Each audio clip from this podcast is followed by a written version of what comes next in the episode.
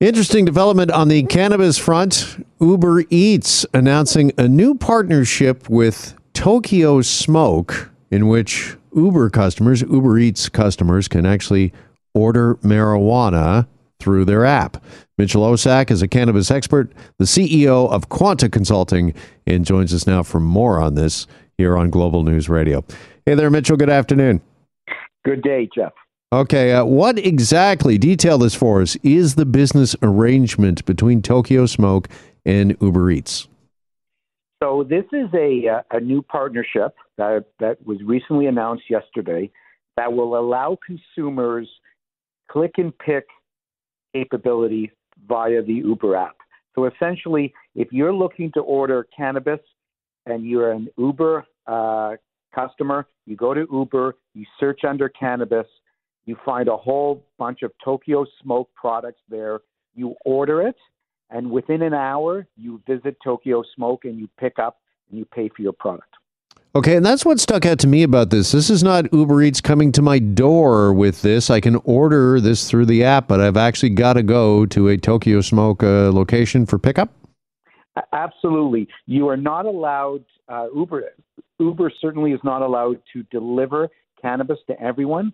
So a lot of the early um, announcements around this uh, mistakenly indicated that Uber is going to be allowed to deliver cannabis to your front door. That is not in the cards yet. All right. So, having said that, is this going to have much of an effect? Do you think that this is going to revolutionize the legalized uh, marijuana market here in the country?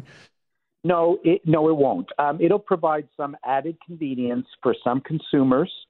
Um, it'll provide some strategic advantage for Tokyo Smoke uh, because they're the first on the platform. It'll provide a lot of advantages for Uber, particularly down the road.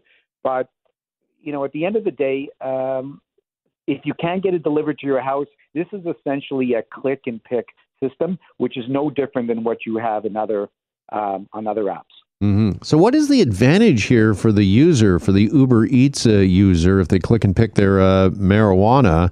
Uh, I take it they're still going to charge uh, a fee, much like they do for any other sort of delivery item, food uh, item, but I still got to leave my house and go pick this up, as we've just been talking about. So, what's the incentive here? What's the advantage, do you think, Mitchell, for the user? Well, there's some advantage for the user if they're already in, heavily engaged with Uber in terms of Uber Eats or Uber Travel you know, it's just a familiar hub for them to go and order uh, food, alcohol, and now cannabis, as well as you know lifts and so on and so forth. So there is some advantage there. Um, but on the other hand, as you correctly pointed out, there will likely be extra cost. We don't know the details of this Tokyo Smoke partnership, but we do know that Uber charges a lot of money both for the restaurants and for the users in terms of fees.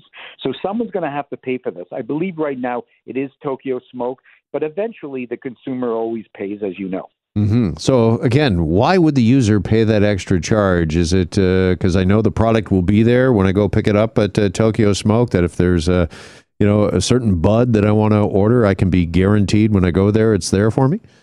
Well, you know, good question because right now you're limited to the products that Tokyo Smoke carry, and you're limited to the number of Tokyo Smoke pickup stores in Ontario. And, and right now there are approximately, I think, 56. So the reality is, is if Tokyo Smoke can guarantee and deliver on that promise that your product is available within one hour of, of ordering, and you live near a Tokyo Smoke, there is some advantage there. But for many Ontarians, and this is not available across Canada, but only in Ontario, there will be marginal value. Now, is this uh, any different than, uh, of course, I believe you can order alcohol through uh, Uber Eats uh, as well. And, you know, through the years, we've seen things such as dial a bottle. Uh, is this similar to that? Is that sort of the path we're heading down now with cannabis? Um, yes, we are down that path. Uh, we're very early in the game. We're, we're probably in, in the first period right now ultimately, Uber wants to be a hub for all kinds of orders around food, transportation, and so on. So it makes a lot of strategic sense for them. And for many Ontarians and particularly Torontonians who don't want to venture out, it will be a convenient way of doing it because for many people, they live within their digital world and they live within their apps. So, you know, this is a great attempt by uh, cannabis companies as well as Uber to capture more digital market share and mind share. But the reality is, there are thousands of stores in Ontario right now, and many offer different products than Tokyo Smoke does.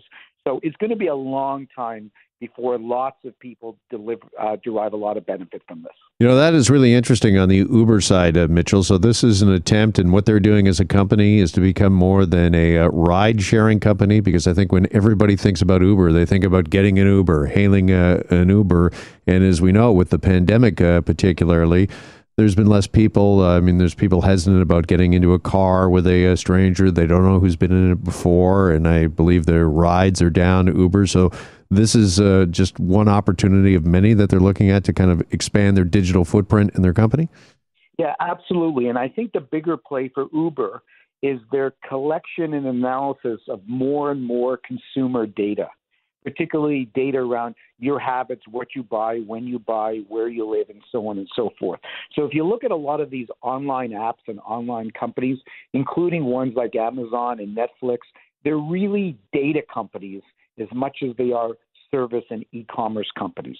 So the more um, Uber will learn our habits, particularly the habits of people who order a lot of online food, like you know millennials and so on and so forth, the greater their their ability to provide more targeted services to those different consumer groups, as well as to sell the data to others like advertisers um, to monetize it in that way. And you mentioned uh, Eats. I can't believe we've been talking about this five minutes and nobody's made the obvious joke, of course, about uh, munchies, snack food, Eats, and uh, eventually maybe uh, one day you'll be able to order your cannabis plus your snack food and have it all delivered to your door.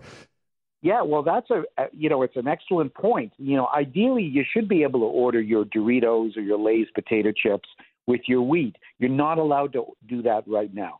But if you think about what this uh, what the cannabis economy will look like in Canada as well as Ontario in three to five years, it's not hard to imagine that you'll be able to do a lot of those things. The challenge is, is obviously working out the kinks in the system, like delivering on consumer expectations of one hour delivery, and also crossing some of the regulatory hurdles that are going to exist. For example, um, each Uber driver will likely have to store their product in a highly secure place not a glove compartment in their car.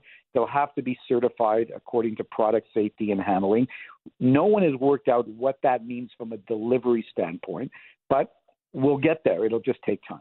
Yeah, and of course, uh, drivers will have to verify that they are handing over if uh, we do indeed get there one day. And again, you're suggesting that uh, eventually this is where we are uh, headed, but uh, Uber drivers will have to verify that they are giving the uh, cannabis to the actual purchaser and somebody who's of the legal age and such. Absolutely. Yeah.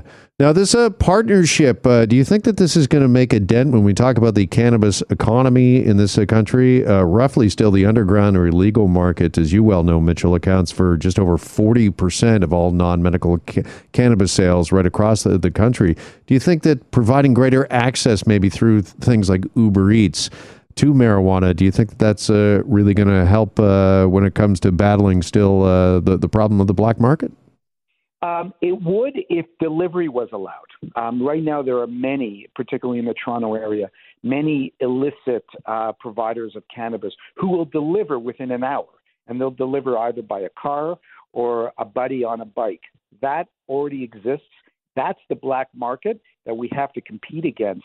I don't see this uh, partnership as as eroding in any way that uh, market share because it isn't delivery. It's just essentially click, and then you have to drive out and, and pick it up. So the, the uh, Tokyo Smoke and Uber are promising that this will help erode the black market. You and I know it won't even put a dent in it. But if delivery is allowed, then who knows? Okay, what is going to put a dent in that roughly just 40% or a little more that uh, is still the black market when it comes to uh, marijuana sales uh, in this country? Is it strictly price or is it something else? Well, price is a big one, without a doubt. I would I would put that at, right at the top. The second thing I would put on the top is product quality. Many connoisseurs of cannabis will tell you that black market weed is still of a much higher quality than what you can buy in a legal retail store. I think there is some truth to that, although legal weed is improving, but the quality and the strains are still um, better on the black market, according to some people.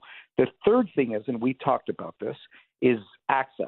And there are still major deserts in Ontario, as an example, and in Quebec, where you cannot operate a legal uh, cannabis retail store. Mississauga, with 800,000 people, is a great example of that. If you look at Quebec as another example where there's only maybe 57, 58 stores for that size province, there's still a lot of people who don't have um, convenient access to legal cannabis. All right. Well, when it comes to access, some interesting developments when it comes to Uber Eats opening their app to uh, marijuana. Mitchell, really appreciate the time as always. Thanks so much for joining us. Thank you, Jeff. Be well. You too. Mitchell Osak is a cannabis expert and the CEO of Quanta Consulting. And that does it for our time here on this Tuesday. Thanks as always for yours. I'm Jeff MacArthur. Have a great rest of the day and keep it right here on Global News Radio. Hi, it's Shauna, and I might be a bad parent because my kids think french fries are vegetables. Hey, it's Ryan, and I might be a bad parent because I went out for wings when my wife was in the hospital after giving birth. Johnny here. I might be a bad parent because in my house, the tooth fairy gives pocket change. But we're not alone. Len emailed us and said his six year old daughter's Tarzan moment going from love seat to lazy boy by curtains made him more proud than any dance recital. and Andy left his two year old at the rink. All right, guys, I'm sure we're not alone. Like Andy's kid. For stories and confessions like this, make sure you check out our podcast. It's called Bad Parents, and it's available wherever you get your podcasts. I left a glove at the rink.